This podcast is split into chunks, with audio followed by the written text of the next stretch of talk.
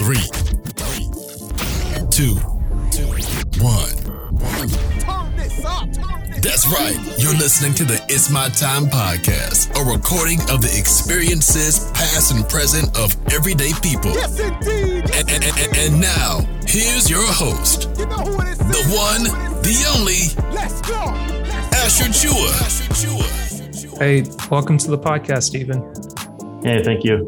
Thanks for having me. Very welcome. It's been a few years since we uh, we met over in Puerto Rico.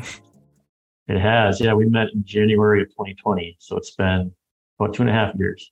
Hmm, yeah, it's funny. I, I guess unless I would would have said it here, unless I have you as a witness, I could have almost disappeared for two months and been like, nobody would have known where we were at. But we had to come back before everything just like shut down and the world kind of went quiet for a bit. Yeah, yeah, yeah. That that was definitely an interesting time. Um, I think I, I think you just you worked there for three months, was it? Mhm. what- Or, or you just worked until the pandemic came, and then and then that was the end of it. Well, I kept Or- we kept working until um I was because once we went home we worked remote and then I worked until May, I want to say. So like all in total say 4 months give or take because then Gotcha. they started to do the um the layoffs where it's like okay, we're going to figure out what's going on when we know like nobody can really come back to deploy and then once they start opening things back up then we'll let people know that they can travel back to puerto rico so i think it's four months yeah Okay, gotcha, gotcha. Yeah, I I actually ended up on that job for about 15 months. Oh wow! I was on it. Yeah, I was on it quite a bit longer. Uh, but yeah, uh, you know, we, as you know, we went to Puerto Rico and we worked for about a month and a half. Mhm. Then, then the pandemic came. They just sent everybody home. So, um, yeah, I, I, I remember we had a little bit of work we, we could do in the office, and we kind of did that as, as time went on. And, um, you know, pe- people started to get laid off, and for some reason, they, they just kept me on. And I ended up going back to Puerto Rico in July, uh, like mid July. And so, so I was in, I was back in Puerto Rico between uh, July 2020 and um, until the end of April 2021. So an extra nine months, roundabout.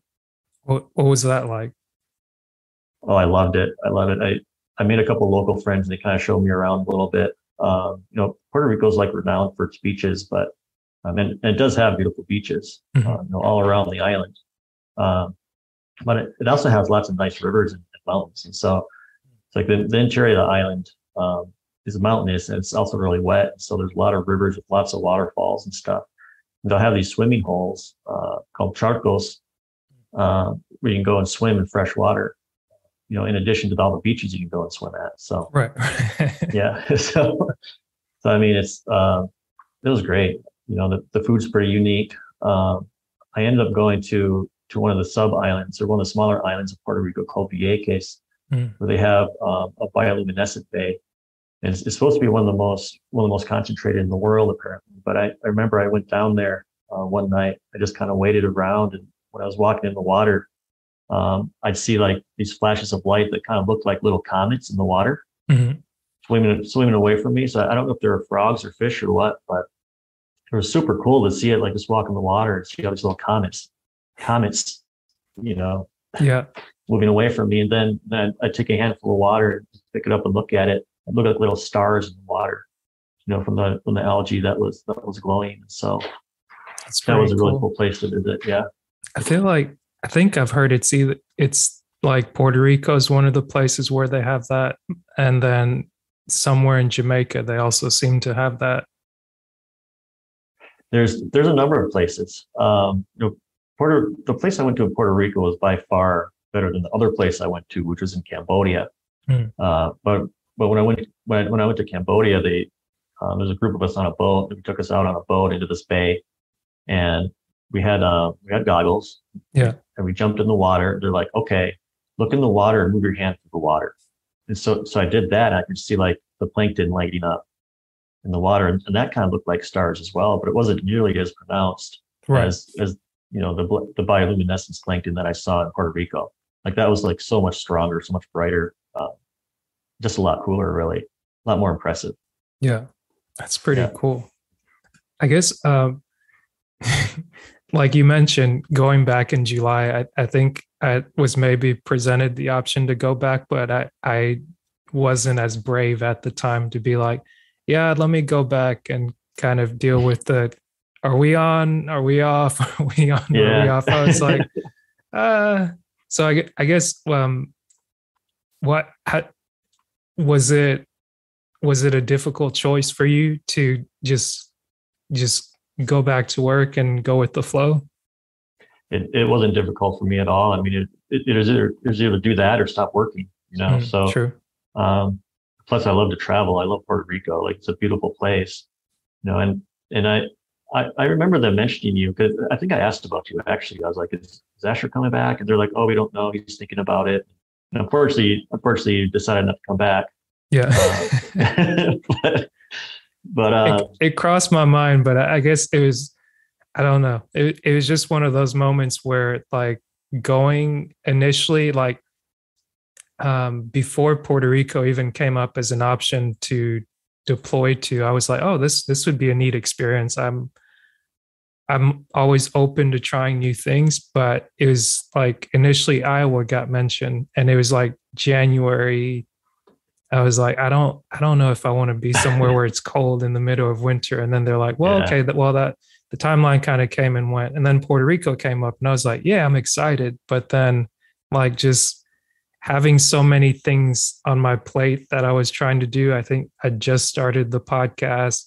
I was Mhm. trying to do like real estate, trying to do something else, and then it's just like just a lot of apprehension kind of going. And it feels like you're you're um going to school for the first time even like you go and you have orientation everybody's like coming in from different parts of the world. And i was like i found it cool that you were able to speak spanish. And i, I was just sitting there like man okay this this is gonna be a struggle but like you can you can do it or yeah, you can learn but it is it's good to know that you're able to go there and make the best out of it yeah, yeah. I was. I, I feel really fortunate to have to have had that opportunity. I'm I'm really fortunate that it lasted so long for me too, because Mm-hmm. there's there's another round of layoffs in November, uh, or actually the end of October. There's another round of layoffs. right So you know, out out of our team, of I think 17 people, I think I think only five of us were left after the Gotcha. layoffs, and so yeah, so they laid off like 70 percent of us, and you know, so I was there. I was there like another five or six months after that.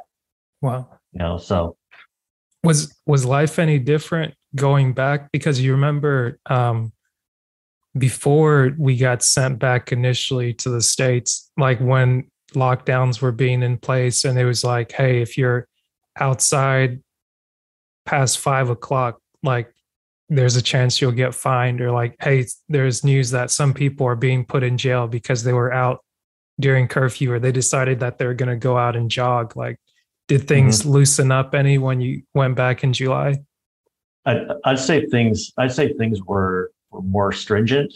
Uh, you know, play, more places were closed or had- curfews. Restaurants Mhm. weren't open. Uh, you know, there's still takeout. You could take out stuff, but gotcha um, yeah. But like, I'd say, I'd say as far as the enforcement goes, like the the police in, in Puerto Rico kind of seem to have this mentality of no harm, no foul. Mhm. And so like, like if they see you out and they're like, "Hey, you're not supposed to be here. Go home." As long as you listen to them and go home, like they won't do anything, right? right right like for for example i um for example there's one day where i would walk on the beach it was a sunday and and, and for some reason i didn't realize that the beach was closed on sunday there, there was like a pandemic thing and so when i was walking down the beach i didn't see anybody i was like well this is weird but i kind of like it you know nice empty beach. And and then a few minutes later the police drive up on a on like a little four by four and they're like beach is closed gotta go. I was like okay sorry. And that was the end of it you know i just went back so yeah. um, yeah, but Yeah, it was that's that's good to hear. Yeah. But I mean, they they they kind of had they kind of had um, like rolling uh, like rolling shutdowns. Um, and, and and then the rules were constantly changing too. And so like like every couple of weeks they'd reevaluate reevaluate the way things were going, and and see if they should like lessen restrictions or or heighten restrictions based on you know how many cases there were and stuff like that. So, but but despite those things, um, I was still I was still able to get out and see things. Um, Yeah. You know, like I, I was busy with work. I really only got most of the time just one day a week, just Sunday to go out and see things. But uh, you know, I, I was still able to do that. So I feel pretty fortunate That's good, man. in that Uh, regard. It's it's weird because it's like depending on on where you're at, you can have two completely different different experiences. Because for me, I was like just so just kind of not completely there. I felt like I wasn't enjoying, like fully enjoying the experience of Puerto Rico. Like you get to, you come in, stay in a hotel for a little bit, then Mhm. move over to have an apartment. And it's like, hey, you're in Puerto Rico. You can leave your room and go, like, go check out the castle, like, go explore a little bit. But I think it's one of those things that's in the past and good to know that, like, we're on this side of it now. Yeah, yeah, yeah. I hear you.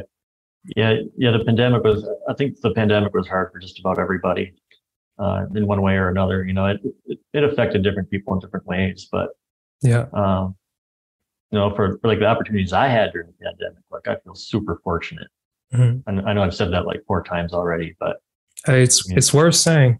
I, I think yeah, yeah. I I think it's like what's funny is that a, a friend of mine that I I was on the phone with him, I think, right when we were doing like the initial orientation, and he was kind of like recapping for me, like, man, oh, it's great. Like, because within the start of January, I think I was in Michigan. Then by the end of the week, I was in Miami, like going to different events and things, trying to get information and just explore entrepreneurship a little bit, try different things. And it's like, oh, yeah, I get to go. And I think by the end of the month, I was in DC. And that's when I got the news like, hey, Puerto Rico's coming up literally when I get back that following Tuesday. And then Wednesday, Thursday, I think I'm in Puerto Rico. And just being able to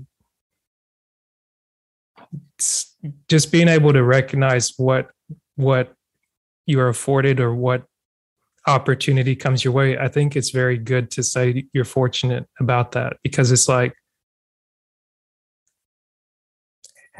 i don't know everyone's got a different experience but somebody might be like oh you said that too many times it's like i think if you feel that it's worth saying it's worth saying yeah, yeah. Thank you, thank you. you're welcome but but yeah um so anyways uh you know I, I was in puerto rico till the end of april Mhm. and and when i left uh they told me that they expected me expected me to be redeployed within six six months. And so um i'm just kind of giving you a little update of my life since yeah yeah you're good. Yeah but uh so yeah so in that six months i i went to the virgin islands. My brother got married there. Um and then after that i went to uh, the Dominican Republic for about 10 weeks. I took Spanish classes there just to improve my Spanish uh, nice. with a with a Caribbean accent. Uh, yeah, which the, the the Dominican accent's a, a little a little crazy compared to the compared to neutral accents, but you know it, that was a good experience. And so so this was six months like so from april of 2021 you got six months off until you had to redeploy again Well, they they told me that they expected me to redeploy within six months. okay So gotcha so yeah, so so sometime between when that assignment ended and six months after. Mhm. um, you know, and so, and so, yeah, so I went home for a month went to the Virgin Islands, uh, went to the Dominican Republic. That was for almost three months. And I got back, I think in, must have been August or September.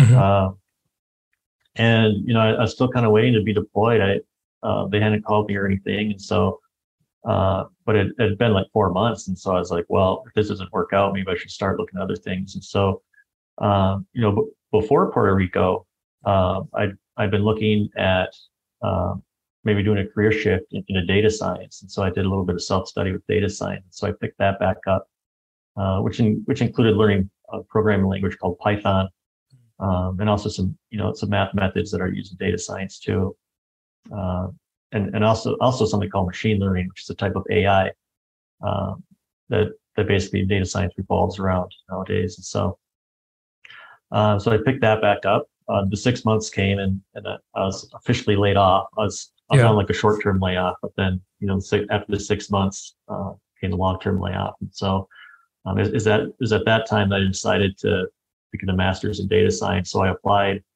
to to the University of Michigan. Uh, Kim Tucker helped me out. You remember her? Mm-hmm. Yeah, I remember Kim. with us. Yeah, yeah. She she wrote me a, she wrote me uh, a recommendation letter. Nice. Uh, I got accepted, and I just I just started a master's degree like a month and a half ago. So Very cool. Yeah. After, right after coming back from Mexico, I, I went to Mexico too to take more Spanish classes, and so I took um, let's see, I went there in I think the end of February, and I was, I was in Mexico about eight weeks, and so I spent I spent about four or five weeks in Mexico City taking Mhm. cla- uh, Spanish lessons, and then I went I went to the Yucatan just by myself and kind of roamed around the Yucatan a little bit and saw different stuff, some beaches and uh, some cenotes and ruins and stuff. So, Man, so yeah, that's, that's that's that's my life. That's my life in a nutshell.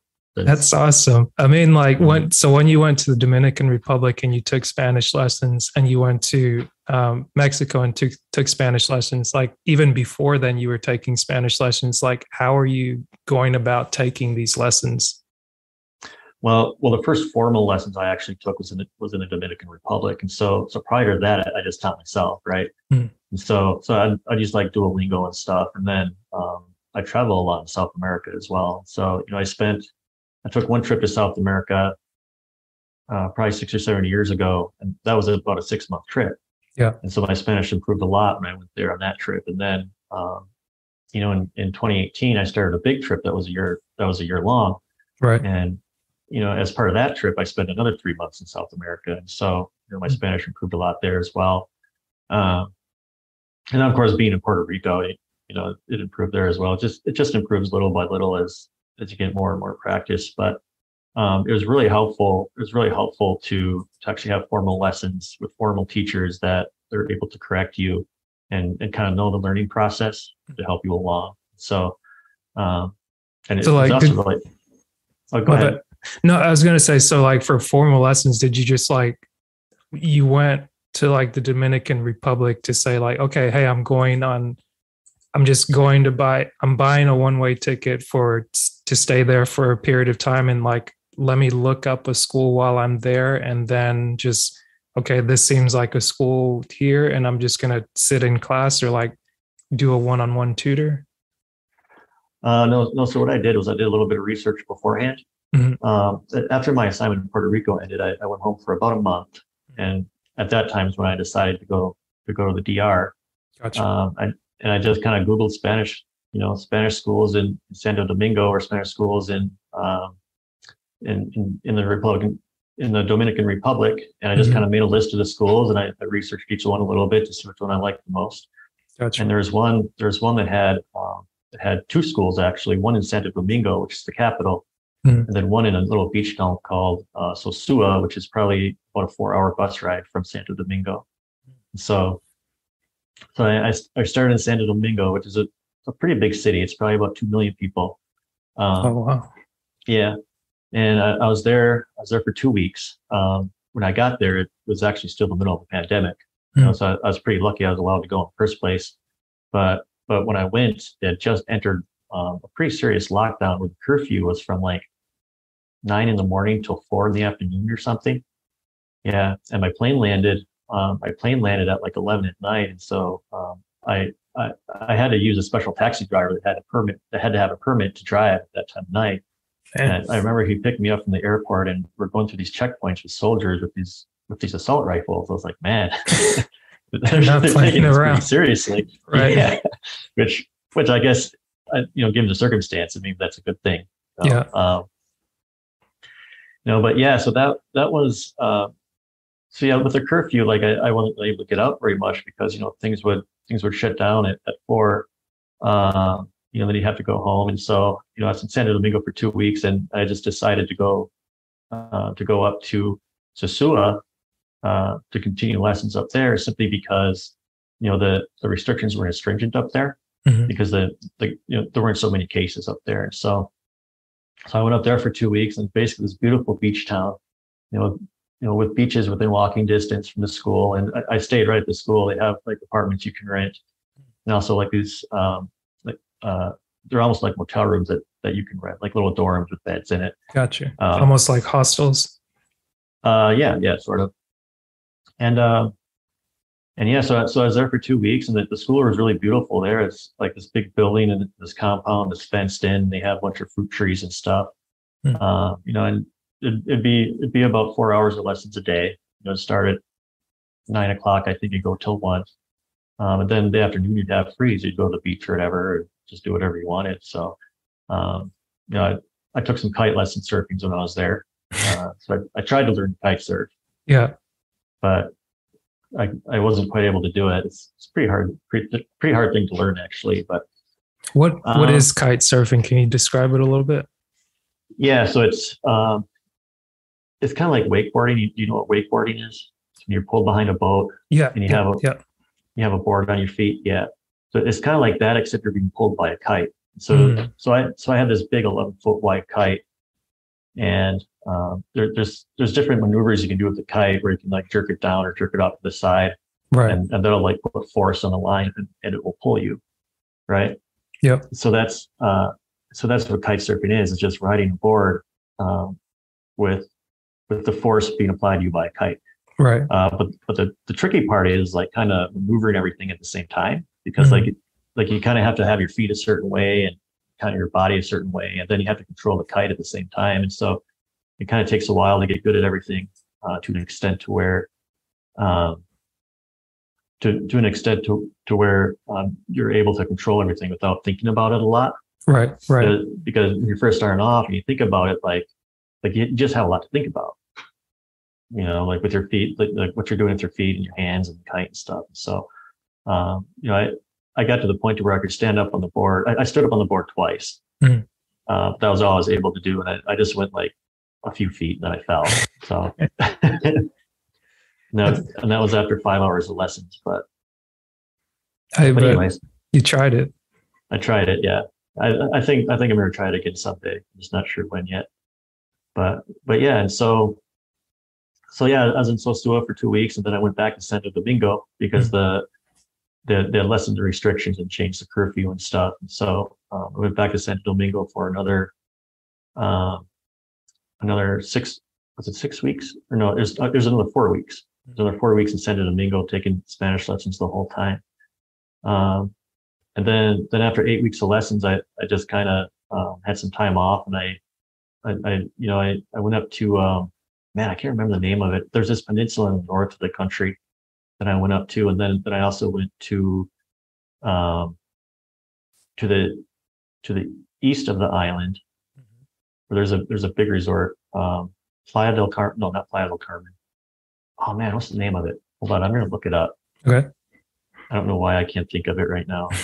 You're fine. I I guess I it's it seems like uh from 2018 or just a little bit before 2018 you got the the um the travel bug. You just got that itch to go travel and, and it's like you actually did it because a lot of times people or like myself i've thought about like oh yeah it'd be nice to just get up and go. It's like are you like are you actually going to go do it? Like look it up not try to wing it and then like be willing to go with the flow once things kind of change along the way.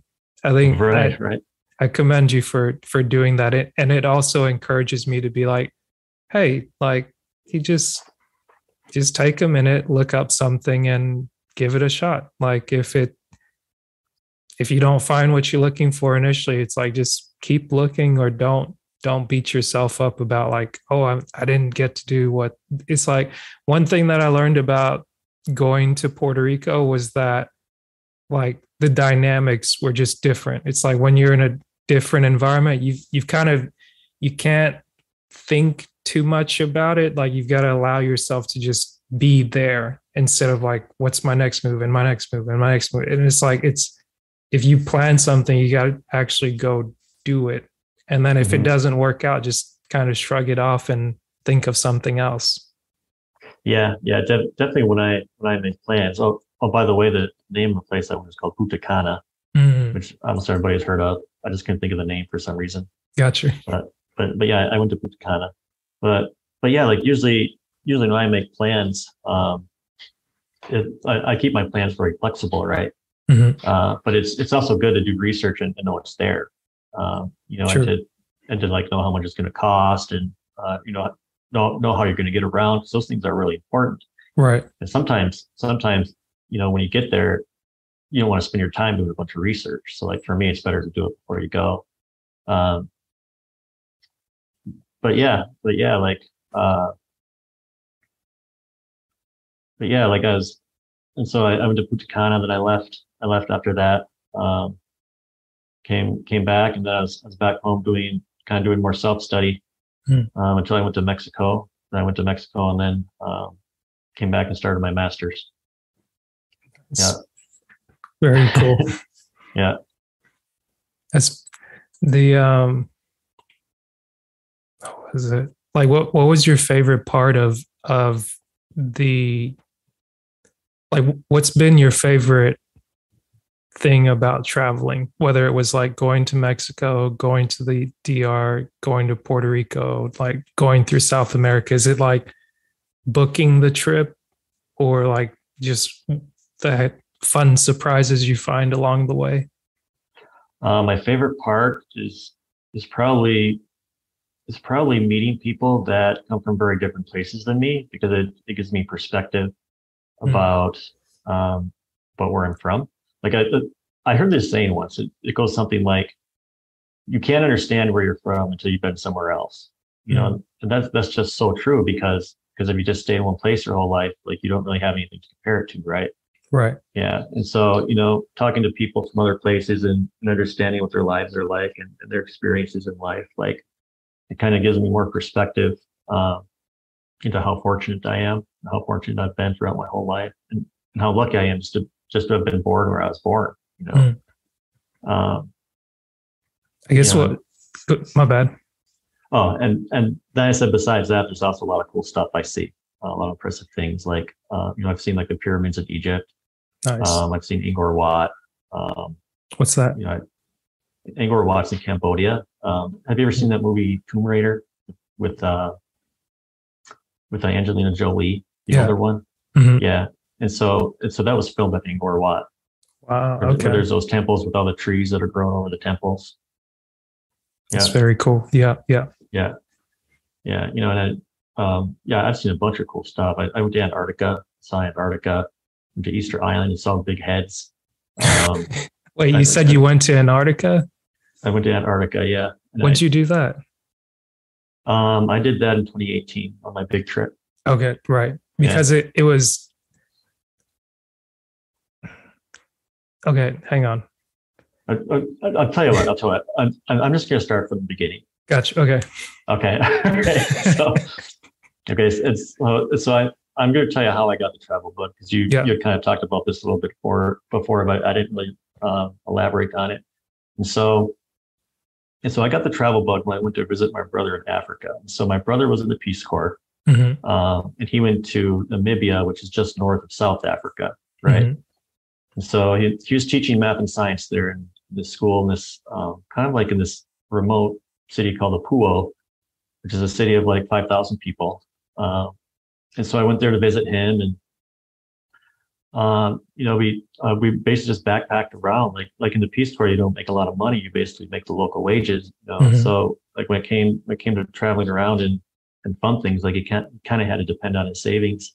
Hmm. Um, you know, and so we just lived like backpackers. We, uh, you know, we stayed in hostels and, um, you know, we, we try to do things on the, on the cheap side, you know, and, and it, it- like, it, it was just a lot of fun and it, it kind of, it kind of made me realize that, that you can see really cool places without spending a lot of money as long as you do it right. Yeah. Um, and it, it kind of taught me, kind of taught me how to do that.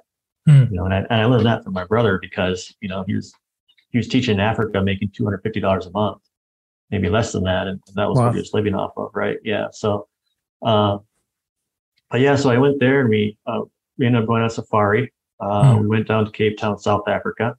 Um, I, I, I swam, I swam with great white sharks. I cage dived with great white sharks in South Africa. Um, did a wine tour in South Africa. Um, uh, in Cape Town. Cape Town's a great city. And then uh, from there, we took a plane up to um, Zambia and we went to uh, Victoria Falls in Zambia, which is amazing. Mm. Uh, do you know what Victoria Falls is? I'm familiar with it, but I, I'm Okay. just familiar with the name. But it's one of those sites I'm like, I would like to go see that.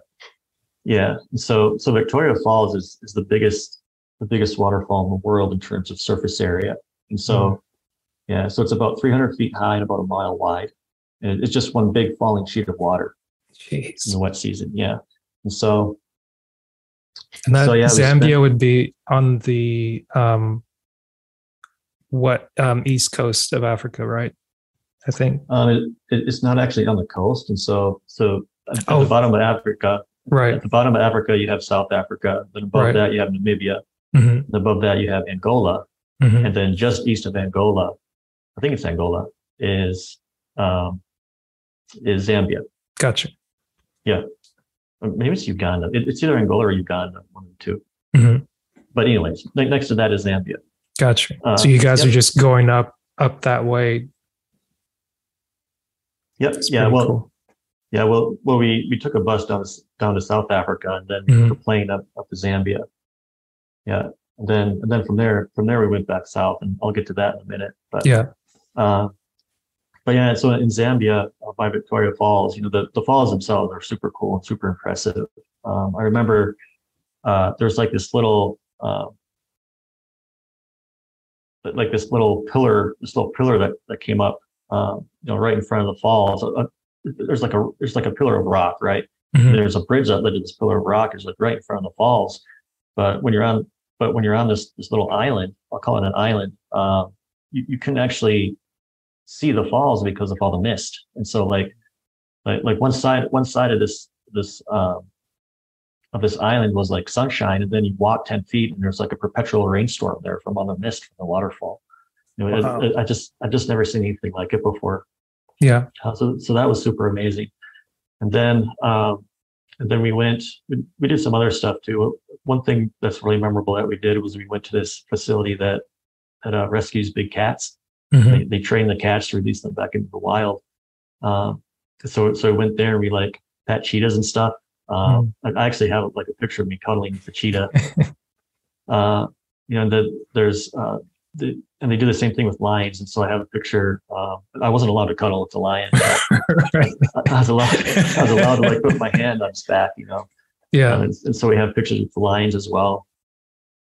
Um, and so yeah, and so from there we took a bus back to Namibia, Yeah. um, and we we went on safari in a place called the Etosha National Park, um, which is it's it's basically it's basically a really dry area, but there there's a bunch of watering holes, and so Mhm. the animals always congregate around these watering holes. And so so we just rented a car and we just drove around each watering hole and checked out the animals there, which was pretty cool. Yeah. Um, you know, and there's a three week trip that was back in 2013, I think. Um, and yeah, like it, it was just amazing. I saw, I did and saw a lot of amazing things, and uh, that's kind of what gave me the travel bug. You know, I kind of made me want to go, go see the world some more. So It's pretty cool.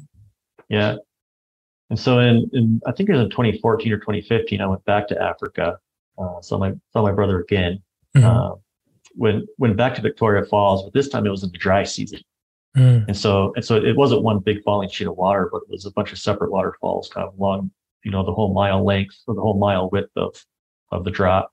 Mhm. Um, and there's one place uh, with, within that length called the Devil's Pool where you can actually, there's like this steel pool where you can actually swim up to the edge and like look over the edge, Mhm. like a 300 foot drop down the bottom.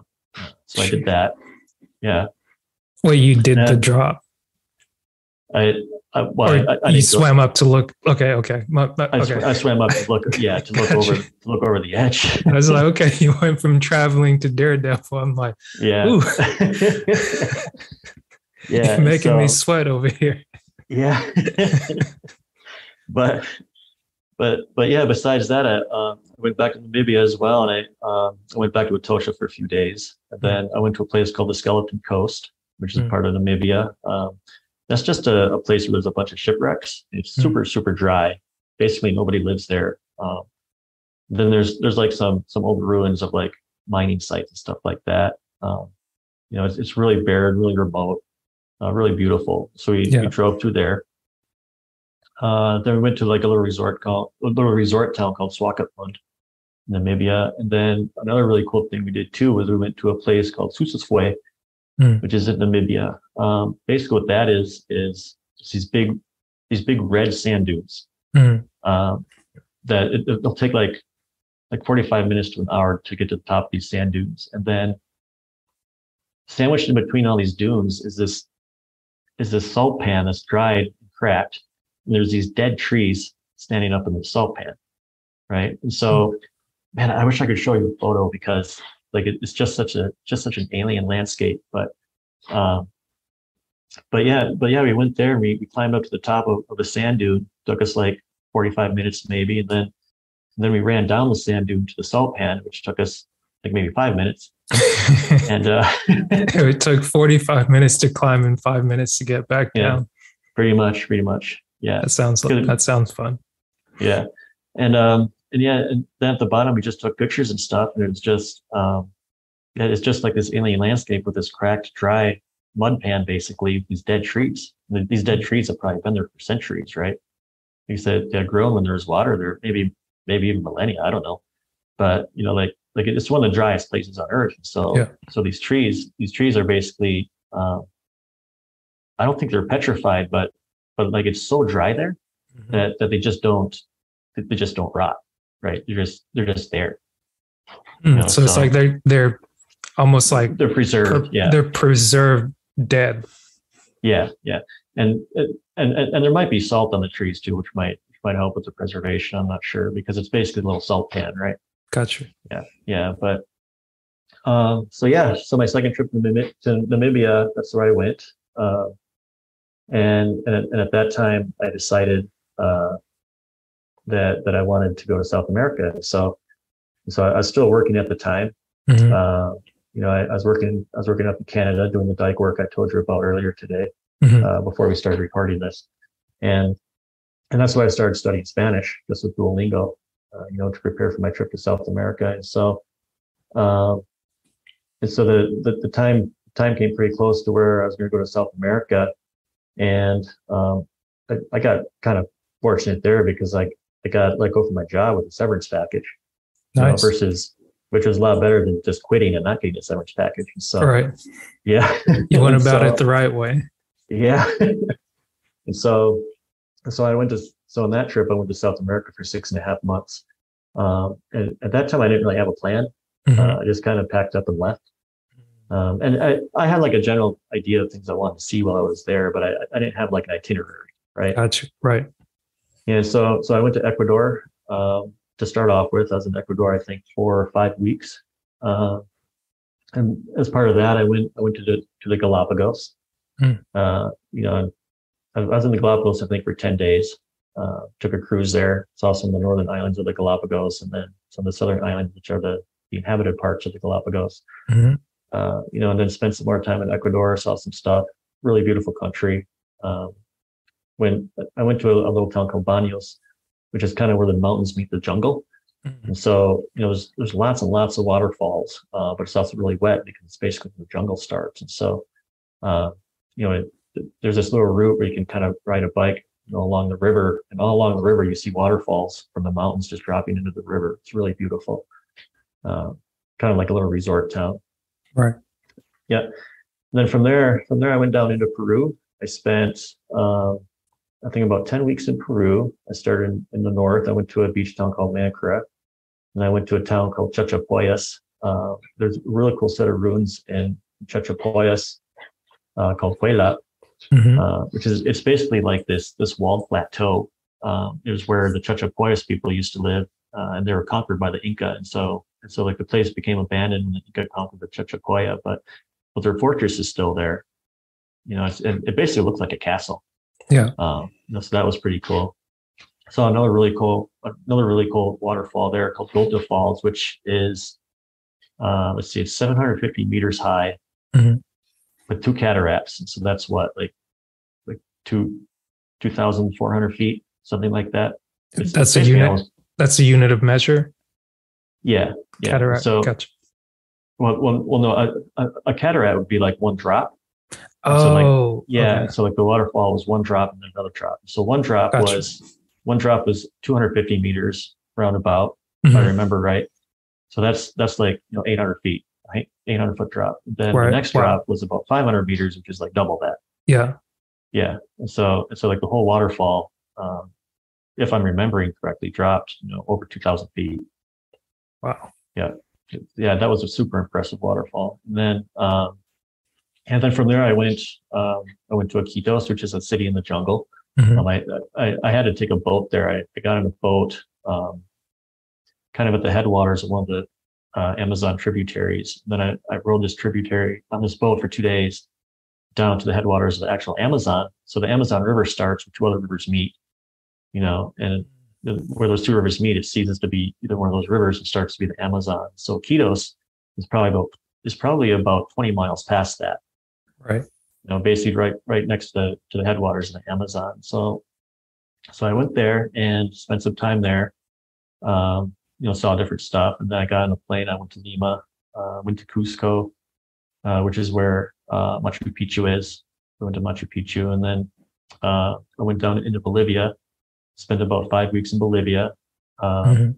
I went I went to a place called uh, Salar de Uyuni, which is the biggest salt pan in the world. So, have, have you ever seen those photos of people um, uh, where they're where they're standing somewhere that's that has like a, a thin sheet of water? They're standing there. There's like a reflection of the sky. You ever seen photos like that?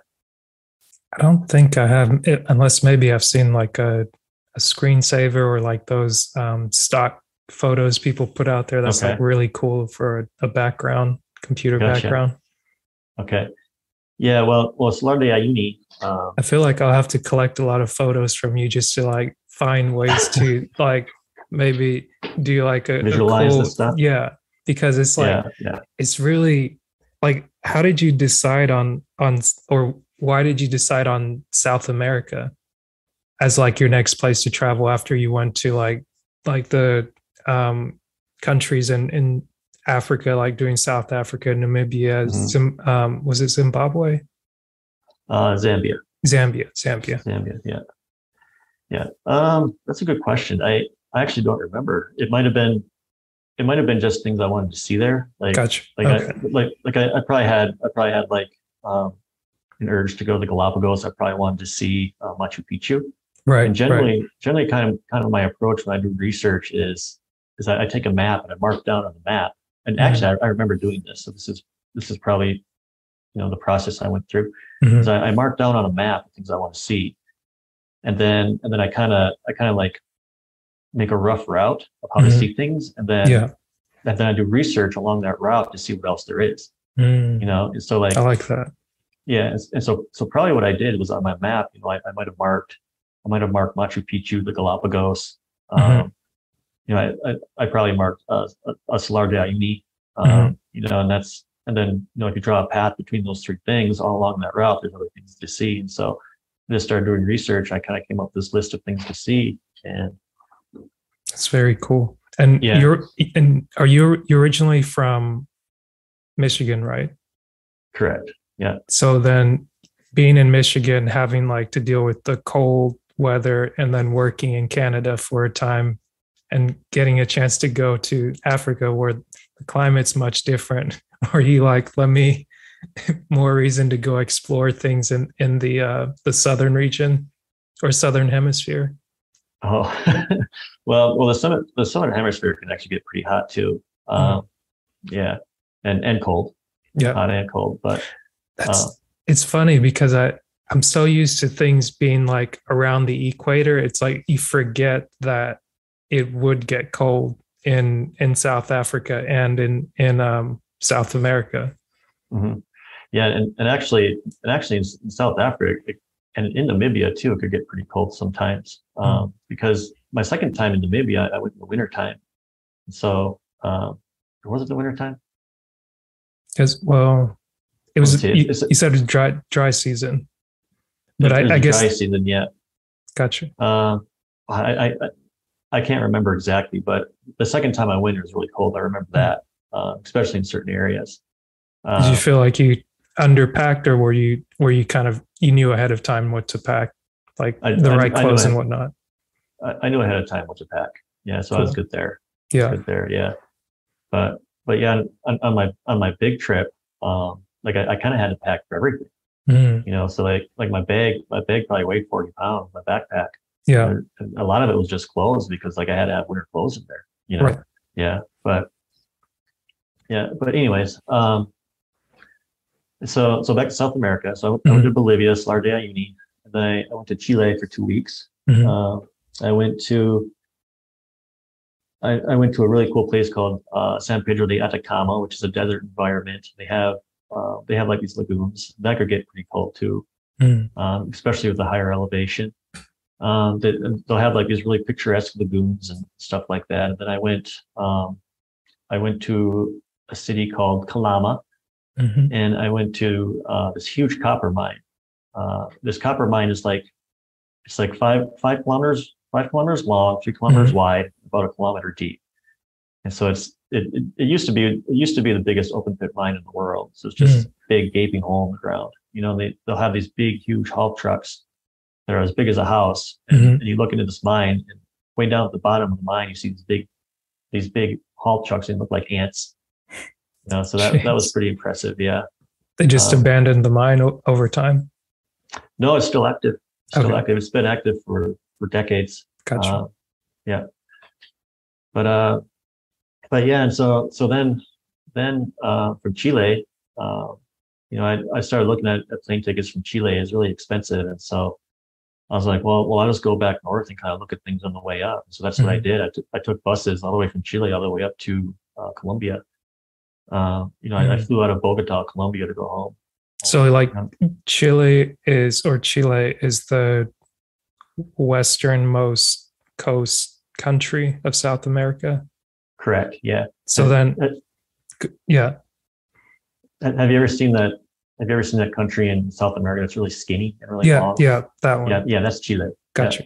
So then I, I was w- just wondering because you said the flights were so expensive. So like to get there, did you like fly down initially and then work your way back up, or you just got there and then kind of maneuvered around? Yeah. So so so to get there initially, I, I kind of looked at flights to see to see what city was the cheapest, and the, the cheapest city to fly to I think was Quito. Hmm. And I, I I remember I got a, a flight to Quito for like three hundred dollars, which was a really good deal. Mhm. Uh, and then then to get back from from Chile, I think I think it might have been like thousand to two thousand, something like that. So and so I, I kind of did the same strategy where I where I looked to see which you know which city was the cheapest to fly out of. It ended up being Bogota. And so but I booked a ticket out of Bogota, but I had to get to Bogota. So Right. I just took buses north and like I, I wasn't going to fly out for like a month. And so Mm, I was kind of gotcha. stopped at places on the way up. And, uh, you know, I, I stopped and visited a friend in Ecuador and then spent two weeks in Colombia, Nice. uh, you know, saw some in Colombia and then, um, yeah, flew home. I figured it, it'd help me visualize it if I just pulled up Google Maps and navigated around. I was like, oh, that makes sense because if you yeah. start you started out on the west coast in Ecuador, you work your way through Peru, that continues on to Bolivia, and then that that borders Chile. Chile. Mhm. Yeah, exactly. It's very cool. Yeah. Yeah.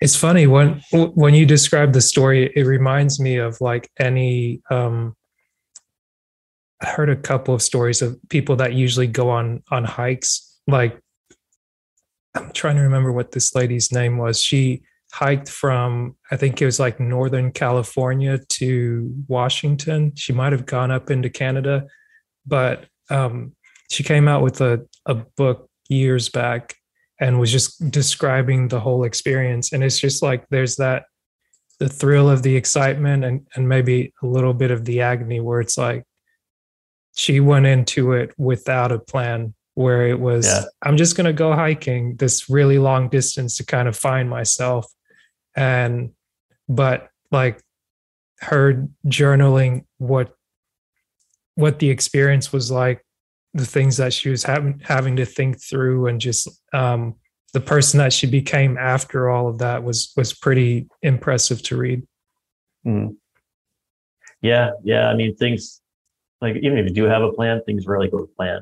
Mm, you know yeah uh, but yeah it, it, it was definitely an adventure like there was one time in bolivia um, where I was I was on a bus between two cities, Mhm. and and and and Bolivia Bolivia um, has like some social issues and stuff, and so and so I remember it was the middle of the night. This bus stopped just in the middle of the road, Mhm. and uh, like I was sleeping, you know, I kind of woke up a little bit. And I didn't think much of it, but but you know, I, I wake up the next morning and and you know everybody's outside the bus. I walk outside and there's this big long of buses and this big long line of buses and trucks, like miles long, Mm. and, and nobody's moving. It's just sitting there, and like and slowly I, I- see I see Bolivian people like get their stuff from the bus and they start walking back the other way Mm. you know, and like people in cars that are smaller and can, you know, kind of maneuver around the traffic jam. Like people are getting their cars and they're leaving the traffic jam. So after a while, it's just like semi trucks and buses left there.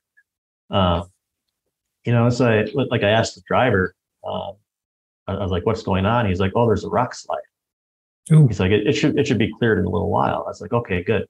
So, but but like I, you know, but of course, all, all the all the Bolivians knew better. You know, all Yeah. the Bolivians were leaving leaving the bus, and you know, um, trying to find They're Trying like, to find it might it might be a little while until it gets cleared up. well, well, it gets better. It gets better. Just wait.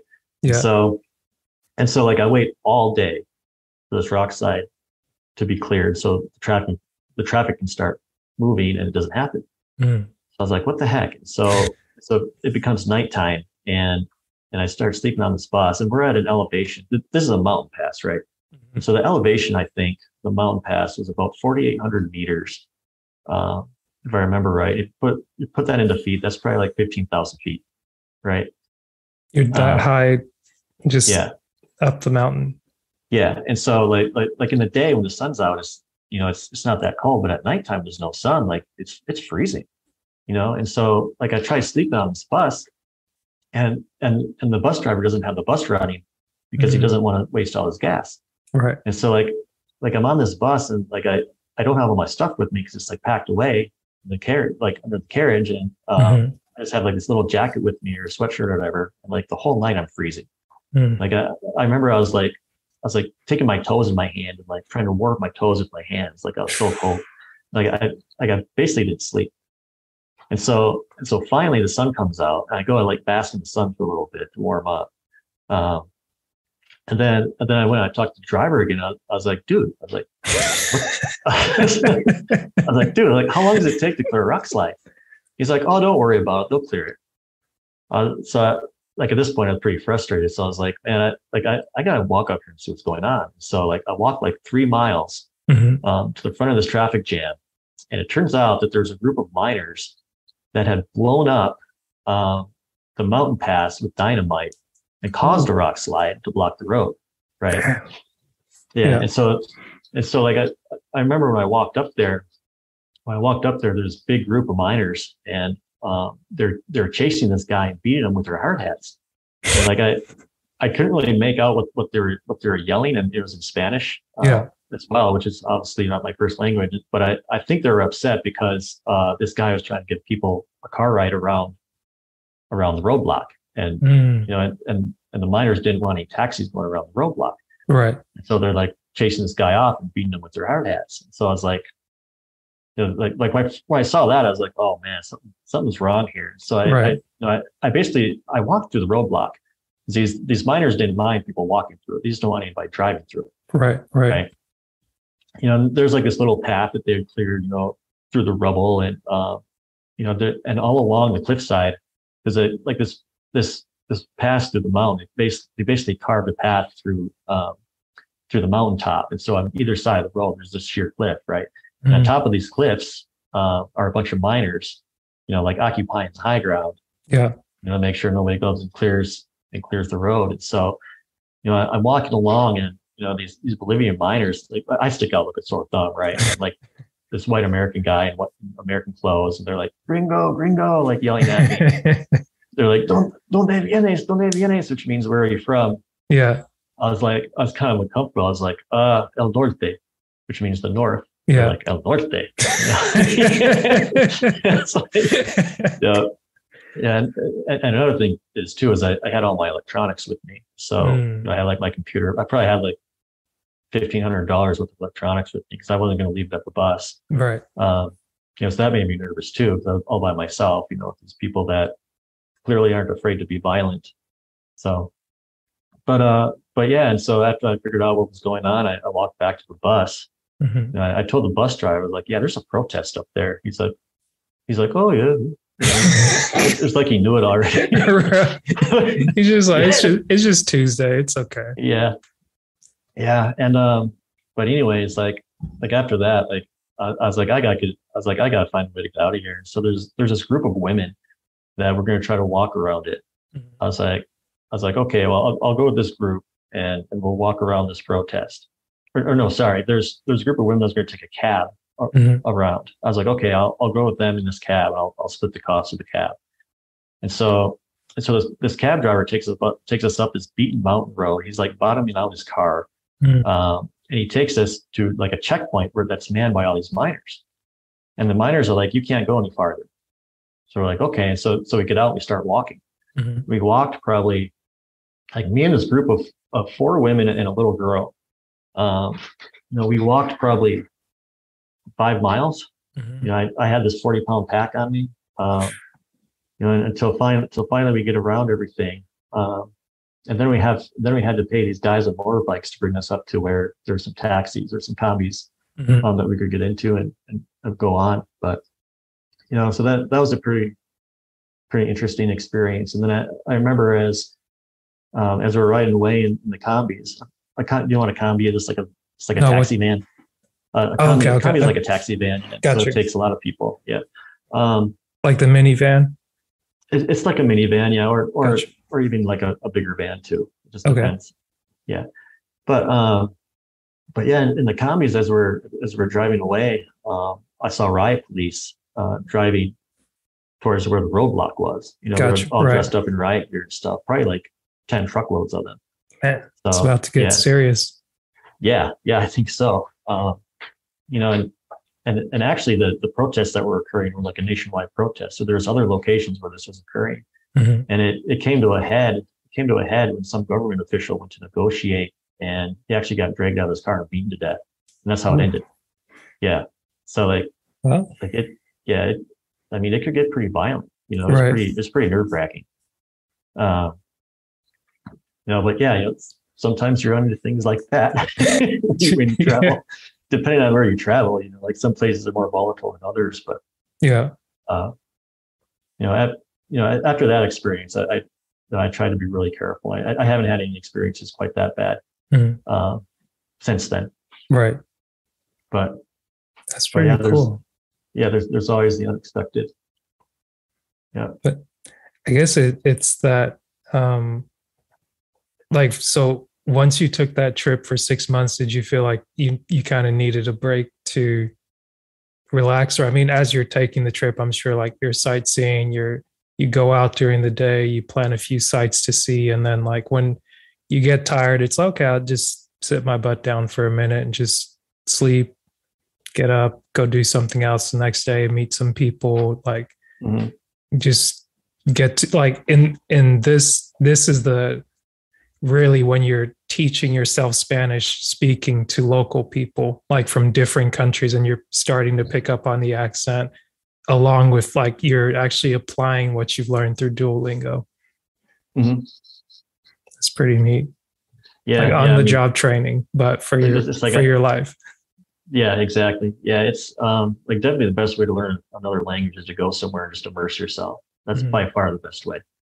Um, especially if it's especially with Spanish, because Spanish has so many different dialects. Mm. You know, so there's there's like different there's different um, words that are used in different regions and stuff, and then different ways to pronounce things. So yeah, uh, you know, like like just listening to this neutral accent in Duolingo, uh, you know, you could get really really good at listening to that accent and understanding it, mm-hmm. And then go somewhere and not understand anything. Mm-hmm. You know that that's not uncommon in Spanish, just because right. of all you know all the different ways of speaking Spanish. So. Um, that's very cool. Yeah. yeah. I guess I'm I'm curious. How did people receive you when um, they saw that? Like the miners were were teasing when they were like, "Oh, look, white guy, white guy." It's like, how did people receive you when they actually saw you make an effort to speak their language? Um, they they seem to appreciate it. Hmm. Um, mm-hmm. You know, I I also think it's it's kind of polite that, at least learn a little bit. you know? Right. You know, like to, to go somewhere and like if you go somewhere that doesn't speak where the people don't speak English as a first language, like Mhm. it's not really reasonable to expect them to make a good effort to, to communicate with you. Like you should be the one making that effort. So Right. uh, you know, they they seem to appreciate that. Um, you know, there, there are a lot of people there that wanted to practice their English with me. So, Mhm. you know, especially like a lot of young professionals or college students, uh, you know, they they learned English in you know in school or whatever, uh, Mhm. and they just wanted to practice. And so, uh, and I, I was actually pretty surprised when I first started traveling how common English is. Uh, you know, English is really common just about everywhere you go Right. especially with people that are that are more educated. You know, so. But That's very cool, man. yeah, yeah, but uh, I mean, so I love South America because it's in general it's very warm and receptive. Uh, people there, people there are very open, very inclusive, Hmm. um, very uh, very curious and very kind. So like like they they they accepted me very well. I felt like I felt I felt very very welcome there. Nice. I like that. And what was it? Oh, before I forget, a question that I always like to ask every guest that comes on the podcast is who do you say you are? Like now that you you've been able to kind of like have these experiences like you're an engineer or you have a background in engineering and construction like you've been world traveler you've been Mhm. able to explore these things and now like you're taking on a new venture Um, who am I? Um, I'd, I'd say I, I'm somebody that uh, wants to continually learn more and more um, about different things, not not just about engineering or not just about uh, languages, but just to learn in general. Because I, I really like to learn, so I'm a learner. I guess you could say that. and i guess it'd be kind of silly for me to to ask you on the on the back end of that like are you still that person like now but it's like well you go ahead Uh, yeah, I'd say I am. I'd say I am. Like, like I'm learning something new right now. Like, I, um, I just started a master's in data science, which is, um, no, it's, it's not entirely new to me because I did some self study before starting my master's. But Mhm. uh, with my, you know, when I, when I did self study, that was like completely new to me. You know, I, I taught myself Python, uh, which I, which is a programming language that's used in data science. Uh, you know, I taught myself um, some some math methods that are used in data science and stuff like that. Um, SQL. I, uh, I took you know I took some some courses in Udemy. Udemy is like a, a website you go to take um, take courses about different topics. And so I did uh, SQL, which is a database programming language from Udemy. Uh, you know, and different stuff. Just prepare for the prepare for the program. Um, now I'm in the program. You know, That's so awesome. it- That's kind of you know that's kind of an example. Like like even even to enter the program, I I had to I had to prove a fluency in, in Python. I had to prove prove a fluency in uh, statistics. And so like like the uh, statistics is another thing I did a lot of self study on because the last time I had a statistics class was in I think 2006 oh wow you know, in college. Yeah. So like I, I had to really had to brush up on that and basically reteach myself statistics. Yeah. I So guess yeah, I'd, say I'm, go, I'd say I'm still that person. gotcha Yeah. I, yeah, I think I, I definitely agree with that. That's very true. And um, I'm curious, like when when you do your your self study, is it like is it is it just driven by that motivation to just learn something new? Like you see something, you're like, hmm, like I'm I'm curious about this. Let me let me take an, an approach on it. Like let me see what I can figure out here. Yeah. So sometimes it's more about curiosity, and other times um, it's because I have a goal, right? And so, so like when I started studying Spanish, for example, my my goal was, was to go to South America, and I wanted to be able to communicate with people when I went to South America. So that was that was that was why I started studying Spanish. You know, and then then with the data science stuff, like I had an idea of, of maybe I want to get a master's, maybe I'd like this, Mhm. and so that was like that was like that was curiosity at first to see if there's something I'd be interested in, and then that turned into a goal. Uh, because you know I, I had I had to I had to prove to get in my master's program that I was capable of certain skills already. Right. yeah. So like, like you know, like the self study to, to gain those skills uh, was to accomplish the goal. And then, Very- then there's other things that are just I, I'm just curious about. Like I really like history. I, I read about history a lot. Um, listen to history podcasts and stuff. Um, you know, finance. I really like learning about finance. Uh, there's a there's a finance podcast I listen to every day. Mhm. Um, you know, stuff like that. Just Yeah. a broad variety of stuff, really. Yeah, very true. Like, um, there's this book called The Psychology of Money.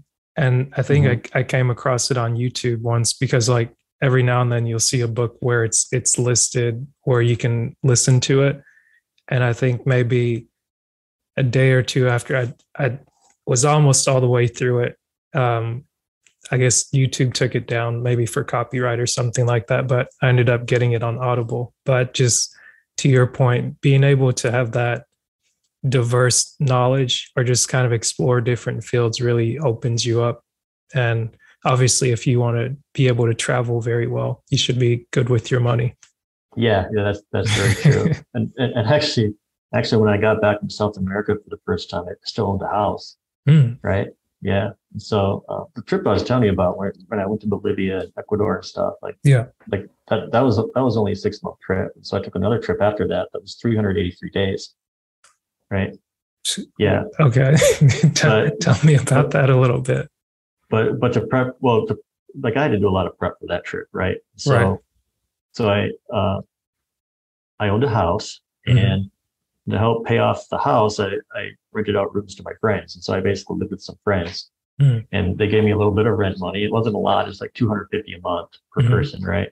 Uh, but it was enough it was basically enough to to cover all the expenses of having the house taxes um, the insurance and and the interest on the loan plus a little bit of the principal on the loan. And so and so like, like all the money i was spending that wasn't covered by my roommates was all towards the principal right and so so i got all that back when i sold the house so it was, it was like living for free right Nice. so yeah so that's so that's one thing i did um So you you sold it once you came back from South America? so so no i, I came back from south america and i, I got another job because i Mm, i okay. like i i had to prepare myself a little bit um, Gotcha. Right. So, but I I'd known I'd known at that time that that I, didn't want to stay in the same town. Mhm. That I, uh, that I wanted to sell my house anyway. And so, and so yeah, I, I got another job with the intention of staying there. Um, you know, like like maybe a year.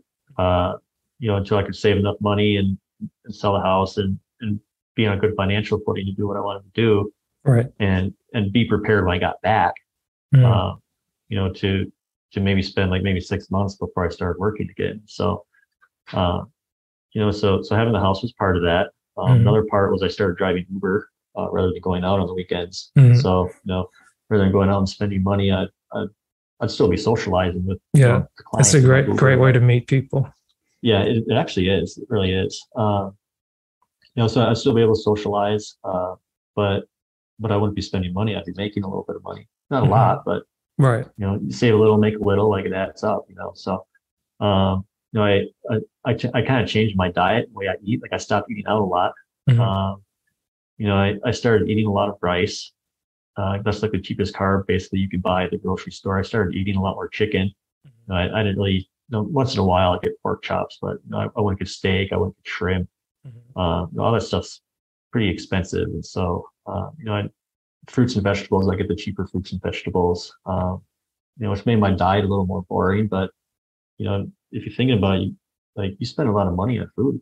Yeah. You know, so if you change the way you eat, you know, you can still eat healthy, but still eat relatively cheaply. You know, Did you Um, did you pick up any diff like the new eating habits from your trip to South America, or this was just a, a personal change you were making for yourself? it was, it was just a personal change I was making. Yeah. Gotcha. I didn't even ask about the, the food in South America, but I'm sure it was it was pretty good. It was pretty good. Yeah, it was pretty good. Uh, but yeah, yeah, like basically, basically, I just made cuts. Um, I budgeted. I, uh, I I made a budget and then saw how much I was spending, and I I got I got my uh my base budget down. So this is like all the stuff I need to live. When I Mhm. say base budget, right? I got that down to about five hundred a month. Hmm. And so, and so I had a pretty good job. I was working as an engineer doing data, uh, doing uh, data depreciate, or excuse me, utility depreciation, mm-hmm. uh, which is like a type of data analysis. Uh, you know, so it's something new I was learning, new skill, new mm-hmm. area of the industry. Um, and and yeah, like I, I, like like to to prepare financially, I just did a number of different things. Mm. You know, it, it all just kind of added up. The definitely the biggest thing I did was was buy a house and rent out the rooms. That was that was the biggest contributor to to building enough wealth to where I could take a year off and go travel. Yeah. You know, yeah. And so so I actually ended up working. Um, I think I think a year and a half, about eighteen months or, or twenty months, something like that. Mm-hmm. Um, to, just for just for uh, some personal reasons, and then and then yeah, like the day just came where I told my roommates, I was like, "Yeah, I'm ready to sell the house, guys. Sorry," and they they moved out. I sold the house. Um, you know, I, I, I, I didn't, I didn't make that much um, profit from a, from like a, a capital standpoint, but, mm-hmm. but like from my roommates paying, you know, paying towards the principal, me paying towards the principal, like I got a pretty good chunk of money when I sold the house, and so, mm-hmm. um, you know, I, I, I, took out of that, and uh, you know, I, this whole time I've been working, uh, you know, between between my first trip and my second, I'd also been planning my second trip. Mm-hmm. You know, so basically what I did for that, it, I planned a lot more for this. Yeah. So, so basically what I did was kind of the, the, same thing I did the first time was I, I took a map of the world. Mm-hmm. I made a, I, and I made a list of things I wanted to see. And then I drew a little red X where everything was. And then, and then with, with those red X's is how I drew the path of, of what, of what I would do and, and how I would see it. Right. Uh, yeah and so I and so I I also made the goal that I want to go to all seven continents in one year. Right. Mm, okay. That's why yeah. I, I was thinking that that probably came into view at some point. It's like, yeah, if you've been on one continent, you've been on another, the third. Yeah. You're almost halfway there. Yeah. yeah. Well, well, basically, basically, my plan was to see everything I wanted to see in the whole world. Mm. Uh, at, at, least the things I wanted to see the most. You know. Yeah and then and, and then the seven continent the seven continent goal um, i'm not sure how i came up with that I, I think i just wanted to do it to say i could you know right so and so yeah with, with the red x's on the map I, that's how i drew that's how i drew my path um, you know and then I, did, I started doing research in each place to see what else there was mm-hmm. uh, to see and then uh, from that I, I used microsoft excel to make an itinerary um, that was day by day mm-hmm. so so the so the itinerary, I think. Wait, so you you made an itinerary for all 300 plus days? Yes. Yeah. Wow. And I and and and, and each each day each day I basically had a column that that said what I was going to be doing. Mm. So like it, it's like for example, if it was a travel day, I just put travel day.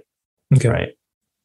Yeah, and then um, and then I made other columns that that listed the expenses uh, for each day. So depending on where I was at, like I, I, do research in each city and see how much a hostel cost, for example. And then, mm-hmm. you know, if I spend five nights in this one city, you know, I just I just put the cost in that column of each night.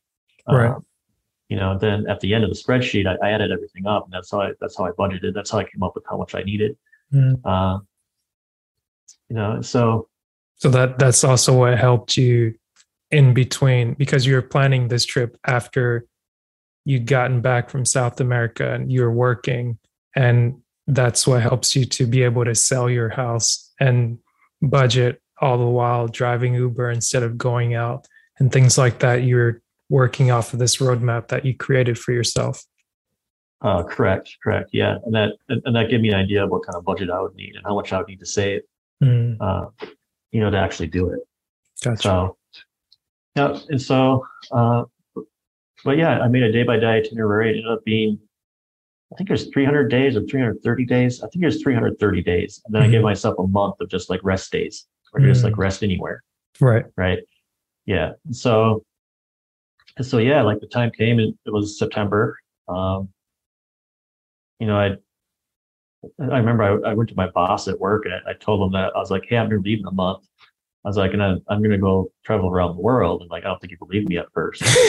uh, but, you know, but, but, I mean, I got the ball rolling at least. Uh, and, and yeah, like, um, I, I, I, basically worked, I basically worked, um, after I sold my house. So I, I sold my house at, at the end of October. Mhm. No, sorry, at, at the end, the end of August, I sold my house and I worked in there two weeks. Mm. I stayed with friends. Um, I sold all my stuff, well, most of my stuff. You know, like like sold all my furniture. Um, a, a lot of stuff that that I couldn't sell, I just gave away. Mhm. Uh, you know, and I basically had two carloads of stuff that I brought I brought to my mom's house. yeah. You know, I I'd gone up there that summer. I brought some a carload of stuff, and then uh, everything else that I had, I just fit my cart. Uh, you know, plus my bicycle on the back. I had a bike rack on the back. So Yeah. uh, so that's like all I owned uh, at that point after selling my house and selling everything. And you know, it honestly felt really liberating Mm. not to just have a bunch of stuff. Right. You know, because like like when when I went to South America and traveled around South America the first time, um, like like even having a house is still like something that ties you down. You know what I Mm. mean? Like like I like I had this house that I had to worry about. You know, and it's it's just like another thing to worry about. That's how it felt to me. Right. Uh, yeah, but but yeah, but anyways, um, so yeah, I, I I think my last day of work was September 14th, and um, I, I went to a friend's wedding. Mhm. Then I when I visited my mom for a few days, and like literally less less than a week after finishing work, I left the country. Mm. And um, and yeah, uh, like I said, I traveled 383 days. My I had my itinerary, but I I followed it loosely. I didn't Hmm. follow it follow it exact. Yeah. Um, you know, and I started in Brazil, and then from Brazil I went into Argentina. Uh, then in Argentina, I kind of flip flop back and forth between Argentina and Chile because the the border between Argentina and Chile is really long. That's that's where Patagonia is, right? Right. so I kind of right. flip flop back and forth and see different things. Um, then for Antarctica, uh, I went to I went to the southern tip of Argentina to a, a city called Ushuaia, um, which is where the cruise ships to Antarctica go. So so generally generally a, a cruise to Antarctica is really expensive, but um, like if you're lucky, you can go there and, and you can get a last minute deal Yeah. uh, where like like you pay for the cruise and then you leave like a day or two after, right? Mhm. So so my plan was to go there and, and just wait Mhm. for like three months if I had to until until a good cruise deal came along. So I was literally there for only a few days before a really good deal came. Yeah. Um, I ended up getting a ten thousand dollar cruise. It was a ten day cruise. Mhm. Uh, the normal price is ten grand. I got it for four thousand five hundred, Wow. or, or no, four thousand. I got it for four thousand. So sixty percent off the, the normal price. I didn't even Yeah. know cruises to Antarctica were a thing. Uh, there are, there are. They're just really expensive. Um, know, and even that's even four thousand dollars is a big chunk of change. you know? Yeah. with, with all the with all the extras I had to I had to do, like um, I can't remember, like I had to buy like snow pants, I think, and stuff like that. So like with all the extras, it probably cost about forty five hundred. Gotcha. But but uh, but yeah, I, I got a I got a, a place on on a Chinese chartered cruise, and so basically what that means is there's a there's a company in, in China that just chartered the whole boat and then sold cabins to Chinese people in China. Mm. but but that company couldn't fill all the cabins. And so and so uh, what they do is they they just sell the last minute tickets in the city Mhm. to to fill the remaining cabins. And so there's like there's like 200 i think there's 200 passengers on the boat. Yeah. and 180 of them were chinese. Like the other 20 were like kind of a mix of different um, people from different places. And so but yeah i i had a shared cabin with a chinese guy a really nice guy you know so that that was good um and yeah it was a 10 day cruise and we spent about we spent about uh four days in antarctica on the antarctic peninsula and, and every day we'd have we'd have uh, excursions to the land and so we'd go there'd be like a research station we'd walk and see penguins and stuff um, Nice. yeah, it was pretty cool. And then, then we just came back. It's like a 10 day adventure. But, That's amazing. but yeah, yeah. And then, then I went to Chile and um, I, I wasn't planning on going to Easter Island because I didn't think I, I could budget for it. Uh, the- Mhm. to buy a flight to Easter Island outside of Chile was Mhm. like a thousand dollars. Uh, but then I get to Chile, I go look at the, the flight to fly Easter Island. It's like 300 if you buy inside Chile, Mhm. which is kind of weird. You know, maybe it's like taxes or something. I don't know, but Right. so I, I was like, wow, this is actually a pretty cheap flight. So I, I ended up going to Easter Island for five days. Mhm. Um, you know, stayed in Chile until uh, I stayed in Chile until New Year's Eve. On New Year's Eve, I flew to Australia. Uh, I spent uh, probably about two weeks, two and a half weeks in Australia. Uh, went up to Indonesia for five days. Singapore for a few days, Malaysia for a few days. Uh, spent about a month in Thailand. I went to Cambodia for two or three weeks, I think. Went to Vietnam for I think three weeks. Uh, I, I went to Myanmar, aka Burma, Mm. um, I think for about four weeks, which was super cool. Uh, then from Burma, uh, I took I took a Bangladesh airline from Burma to Nepal. yeah. Uh, spent about a month in Nepal. I hiked at Everest Base Camp. Uh, yeah, that, that that was that was probably that was probably the, my favorite thing that I did there actually. So so Nepal, um, I went to Kathmandu for two weeks. Then the hike to Everest Base Camp. Um, it probably took me, I think, 10 to 12 days, but I, I landed, I took an airplane, this little tiny hamlet called Lukla, Mhm. which is just on the mountains of the runway. The runway has like this really steep incline to it. So when the, when the planes land, uh, like, like they're able to stop really quickly because when the planes land, they're basically going uphill right away, right? Mhm. so the runway is really short. Yeah. Um, but it's it's also called the most dangerous airport in the world there's been so many crashes there, right? like, Uh, yeah, it's like the good news is I'm talking to you now. Yeah, yeah, exactly.